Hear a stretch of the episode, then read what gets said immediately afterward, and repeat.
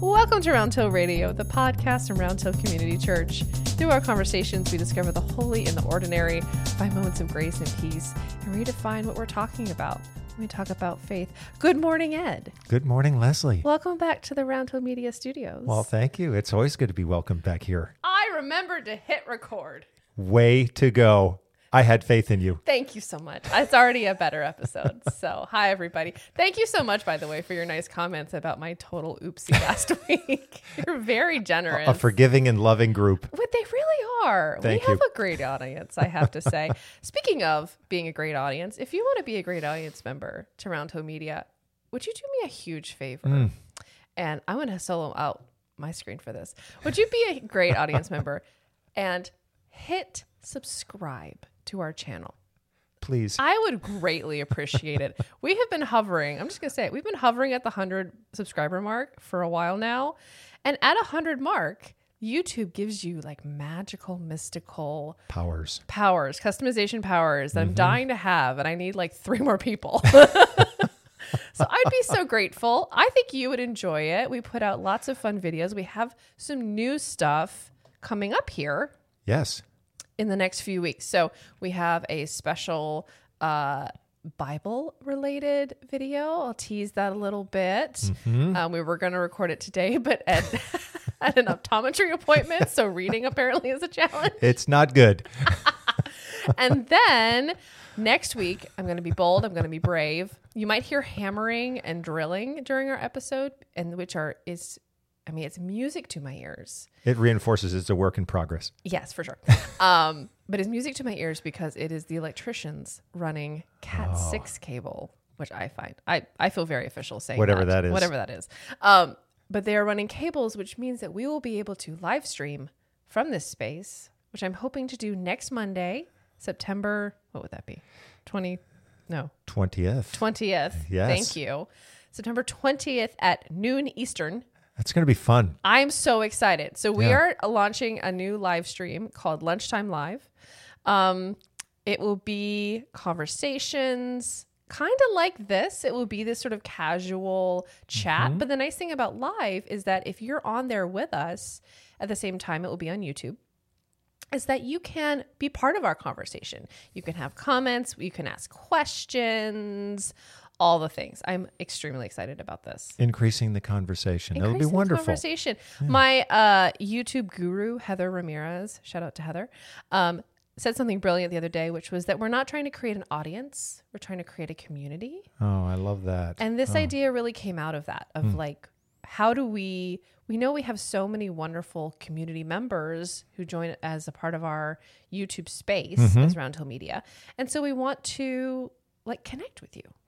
So grab your lunch next Monday, and hopefully many Monday more. Many that's hard to say. Many Mondays more Yes. alliteration uh, for lunchtime live at noon Eastern. It's going to be exciting. I love that comment about moving from audience to Community. community. yeah. Yeah. Increasing the sacred conversation. Oh, I think that's a subtitle, folks. It I might think be. we found the subtitle.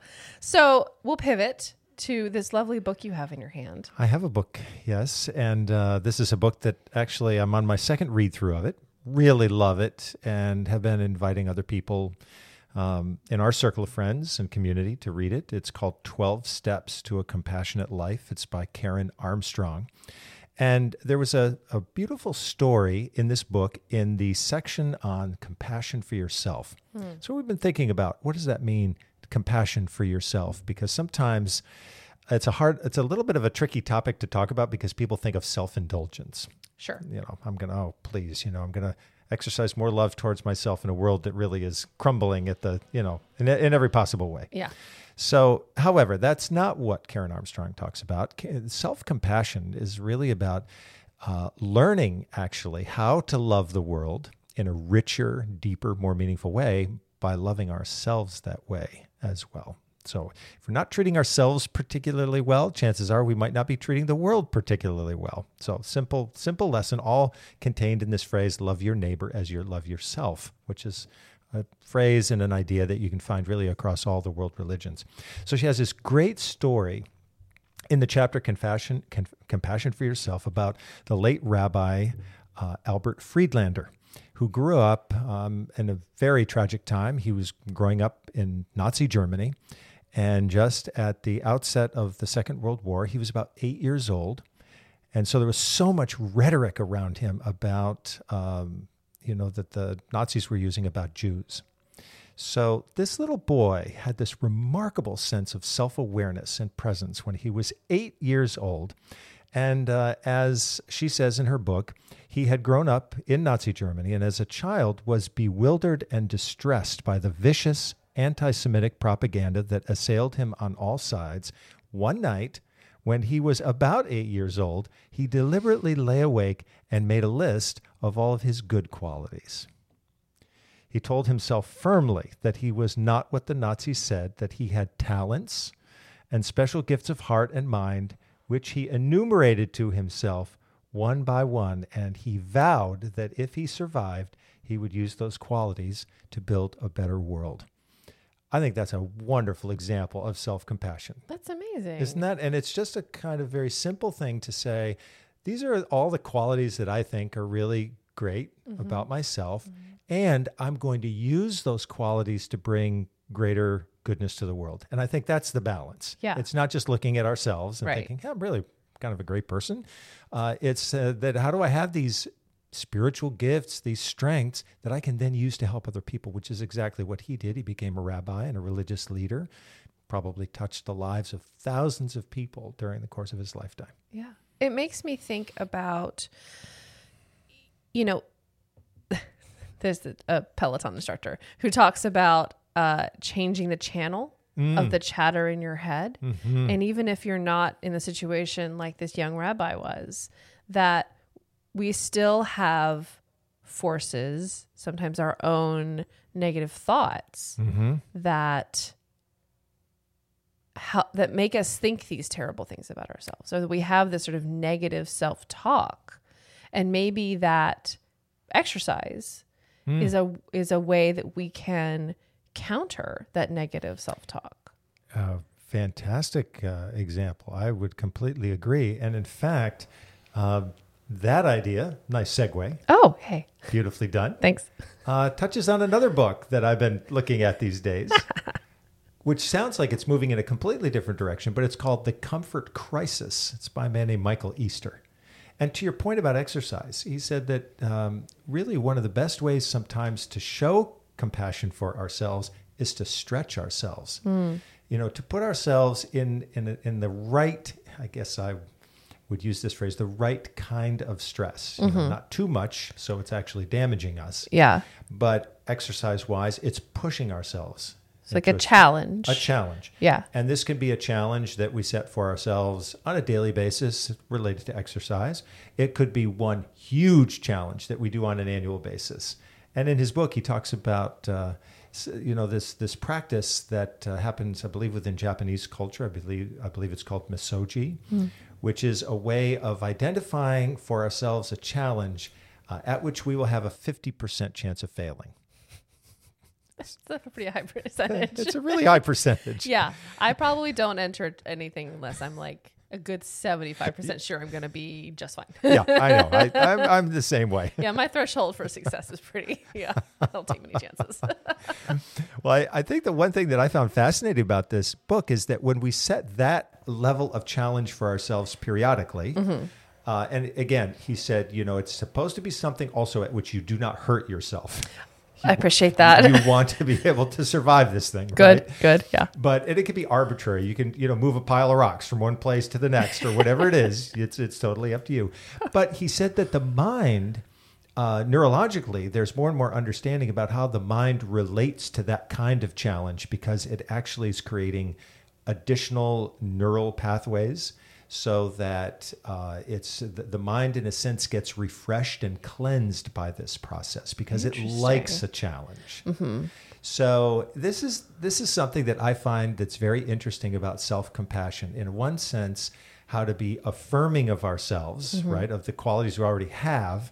But the comfort crisis says says yes, do that, and then also periodically find an appropriate way to stretch yourself. Yeah. And it's almost like you know, I was thinking about the the the way the church year unfolds. There are some seasons of the church year where we're actually supposed to stretch ourselves. The season of Lent um, can be like that. So you have 40 days to do something that's out of the ordinary.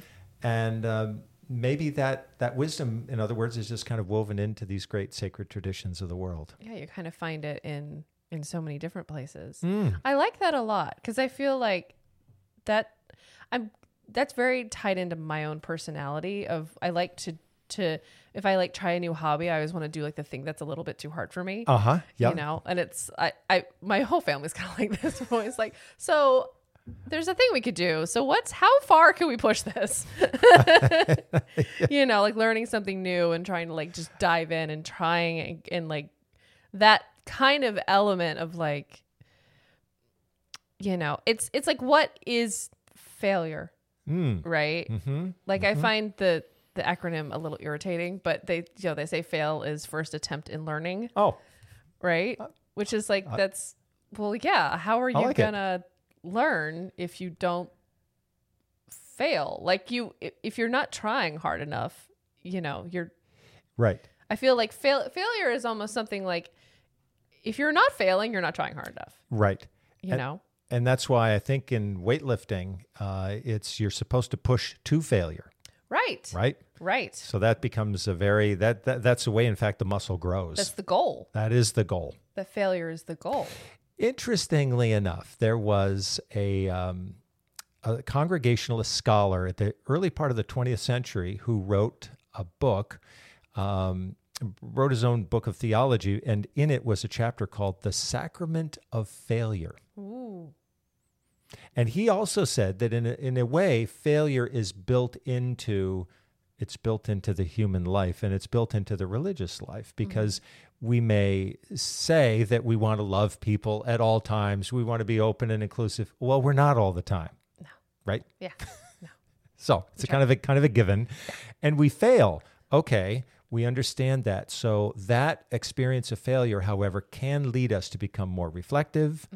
What was it about that experience that caused me to fail, and how can I open my heart um, so that the next time I'm more inclusive, less judgmental, all of that.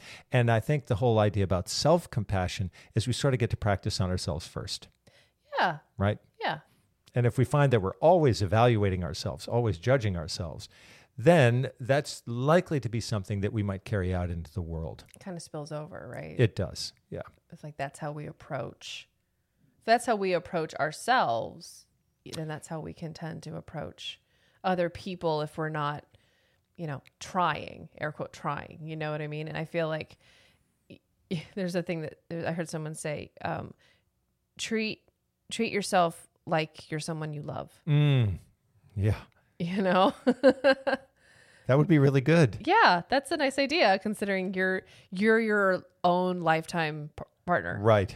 you know you, you with yourself A lot. your whole life it turns out Yeah. So start making friends early yeah. on. no which is hard Right. Well, and you mentioned early on in our conversation about the chatter.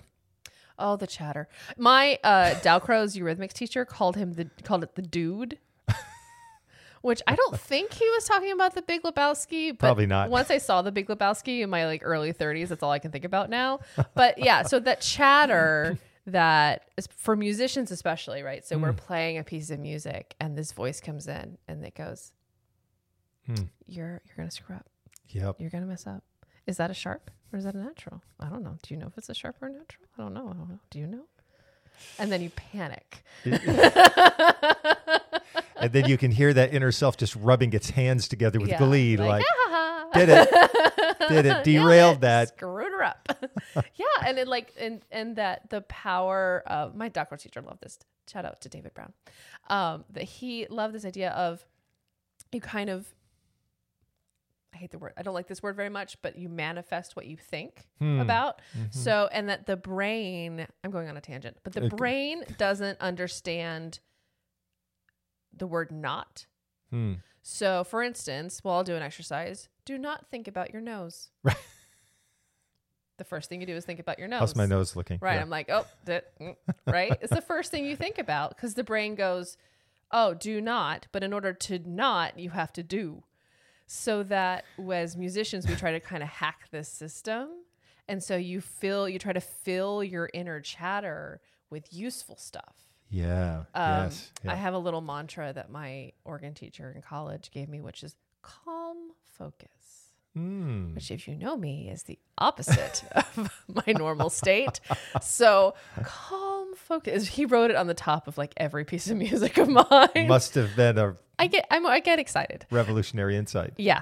So I just calm focus. Yeah. Calm focus. I've been known, I remember in one of my recitals, I think I did a grocery list in my head just to kind of, because I was having trouble with the chatter. Mm. Sure. And I needed to just think about something else. Yeah. And I think I thought about bananas. Sort of a creative You know, dislocation. yes. Yeah. So there's a couple, di- you know, I offer those couple solutions that musicians have because we're, in, you know, when you're in this state of like you do it once and this is the time that you do it right? So like a, a performance situation which is very high stress you feel i don't know i can only speak for myself. I feel a little bit out of body. Hmm. Like i don't feel fully centered mm-hmm. always mm-hmm. which is always the challenge for me is like bringing my heart rate down really just focusing on the doing Mm.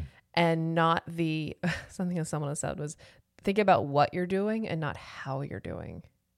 Mm. So think about focusing on the actual doing and not on the like, is this good enough? Am I good enough? Is this good enough? Am I good enough? Right. Because that just keeps like that keeps you from the actual act of doing, Yep. which in my situation is like playing the pipe organ, um, which is I have enough to do. Yeah. let, let that be enough. I had a conversation with my my husband yesterday where he was commenting that I bounce my head a lot when I'm playing the organ. and I had and I I needed to explain that that's because it's the only appendage I have left to conduct the choir. Oh, Cuz it's not something you think about, but it's all I have left. Right. I have I have nodding. This is it. This is all I got because everything else is taken. That's all I got. I'm a little busy, but it, you know, in that act of in that time where every like every part of your person is is taken over by this doing, Mm-hmm. how you do it and your approach to it matters matters so much. Mm. Do you feel that way when it comes to like delivering a sermon? Like what I'm so curious about like what do you think about? Do you think about something else or you just is it word like what's what's your chatter when you're delivering a message? Well, you know, I think that uh, when there's a little bit of flow going, which is what we all hope for, right, in life, that it's it's kind of like being part of this right now. It's a conversation, and even though the congregation may not be talking back, although yes, you know, and and, and sometimes that does happen, right? There's an actual conversation, but it's trusting that there is a a conversation taking place and you know that when people are listening they're thinking their thoughts and they're they're ruminating on things right puzzling things through Yeah. and i think that's when it's at its best if it feels like there's um, a little bit of a split that's taken place and you're sort of aware of yourself preaching and Oh, yeah. that's a very disconcerting Yeah. kind of moment, right? Um, being less in the moment than just trusting that there is an actual connection that's being forged.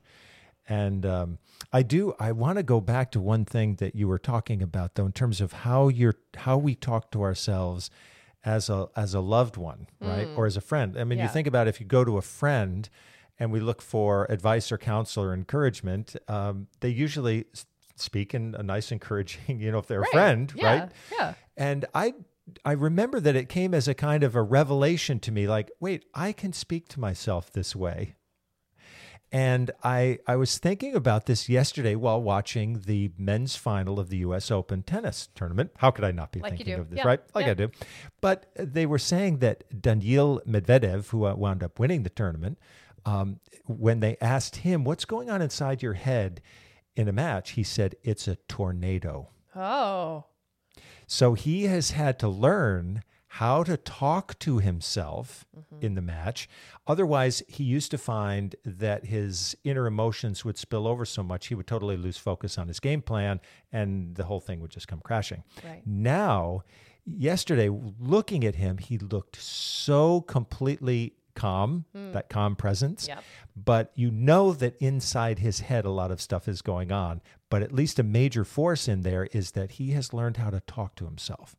And I would say, my great philosophy of life moment here, that Hey. a big part of learning how to live well is learning how to talk to ourselves I think you're right. and that can be a a, an, a real gift of and, and a practice of self compassion Yeah. that then can spill over to everybody else because sometimes unwittingly we can be really hard on ourselves and many times during the course of a day i find myself saying up up up just as i start down a road i say Mm. Yeah. wait wait wait you don't need to go there and over time, I've gotten better at simply saying, "Yeah, you're right. Uh, let that go. I don't need to. I don't need to revisit that story. Yeah. I don't need to think that through again. Let's move on to something else. You've covered that. Yeah. That you don't gain anything by by, you know, going in a circle Yeah. around that. But that's such a powerful thing to be able to to to stop Yeah, and be like, that's not useful yeah. to me. But this I is really helpful this right now. really to be, helpful right now. But also like it's this this kind of idea of we have so much I seem to come back to this a lot in our podcast. We have so much control over kind of our our bubble. hmm Like we can I feel like we when there's so many negative outer outside forces coming at us, hmm we have so much control over the chatter and the mm-hmm. choice of how we are going to start our day and approach our day and talk to ourselves and therefore also treat and speak to others you know? I, I really agree with you. I think we have more as I think the phrase we like to use these days is we have more capacity oh Right. yeah that's In- much better than in, control in that regard. But that's control, much a more loving word But it, but it is good too to think of it that way because uh, quite often these days we hear people say like, oh, I feel like everything's out of control. Mm-hmm. Like, what's the next thing that's gonna you know flame flame out? right And um, but in fact, there is a certain degree of healthy self control that we can use, and uh, I think that's. The, the phrase that comes to me, I, I, I, I was just thinking about something I realized many years ago in the story of Jesus. One of the first things that anyone said about him, which was a positive thing, was he spoke as one having authority. Hmm. And that word authority really means being the author of your own thoughts, oh right? i like that So the it's not being the authority; it's having a, the authority to say, "I've created these thoughts out of my own mind, in a sense, in a conversation with myself." wow And then that's the spirit I bring to others, and he then encourages other people to be the author of their lives constantly by asking questions, right, and bringing that forth from them. Well, and that's so interesting because my my dear friend Julia and I talk about, um, you know, who is that negative voice in your head, and some, right? But like sometimes it it's it's the voice of of a person you've had particularly negative experiences with, Mm-hmm. and it becomes their their dialogue becomes your internal monolog Mm-hmm. and so you're losing that Well authority. Mm, That's correct. And You've- I think that, you know, we talk about, oh, you know, my friend and I, we talk about like you're trying to like make that go away. But there's something very empowering about you're not making it go away. You're you're reclaiming that's it. That's a great word to describe it. your your your inner monologue. You're Mm-hmm. reclaiming your conversations with yourself and you're reclaiming your headspace. So true. And I think that's why that story is so wonderful from Karen Armstrong. Here's this little eight year old boy who's reclaiming his authority. He said, This is not who I am, Yeah. right? What they say about me is not who I am. This is who I am. And I'm going to be faithful to that. I got goosebumps from how you called that back. That was so good. That was really well done. He's It's a great story. It's a great story. But I, it really it comes all back to this idea of of compassion for yourself, which then spills over right. to everything around you. Yeah. Because it's like if you can't do that for yourself, who who can you do it for? Yeah. You know? You you really have to have i think in a sense the experience of it in order for people to be able to sense that oh yeah we understand where you're talking you're, what you're talking about because clearly you've been down that road Right. and you've worked you know that we've worked hard at this and i don't think that this um, inner challenge ever goes away You know, I- Sure. I think this is always part of who we are because we're we're always absorbing voices, Right. right? We're always interacting with with people and forces and things that may not be positive and affirming, and so Right, on. right. So we keep coming back to that. Is that kind of what they consider when they call it the human condition? I'm never 100% sure what they're talking Well, about. Well, I think you're getting really close to it. Yeah. Because this does feel like a condition. which there is no cure. right, right. This is this is part of the landscape. We could look at it as an opportunity, you know. It's Yeah. it's like an ongoing clarification process. But uh, I think that's well said. You know, it is part of the human condition to be like this. yeah. And uh, and yet the good news is that we have, as you point out, you know, we have this capacity to move beyond it, and that's exciting. That's really exciting. It is exciting. Yeah. Well, thank you for spending Wow. this time with me today, Ed. Thank you, Leslie. This was a great episode. Great conversation. really fun. And so we look forward to seeing you all back here next week. Thank you for joining us on Round Hill Radio, brought to you by the friends and members of Round Hill Community.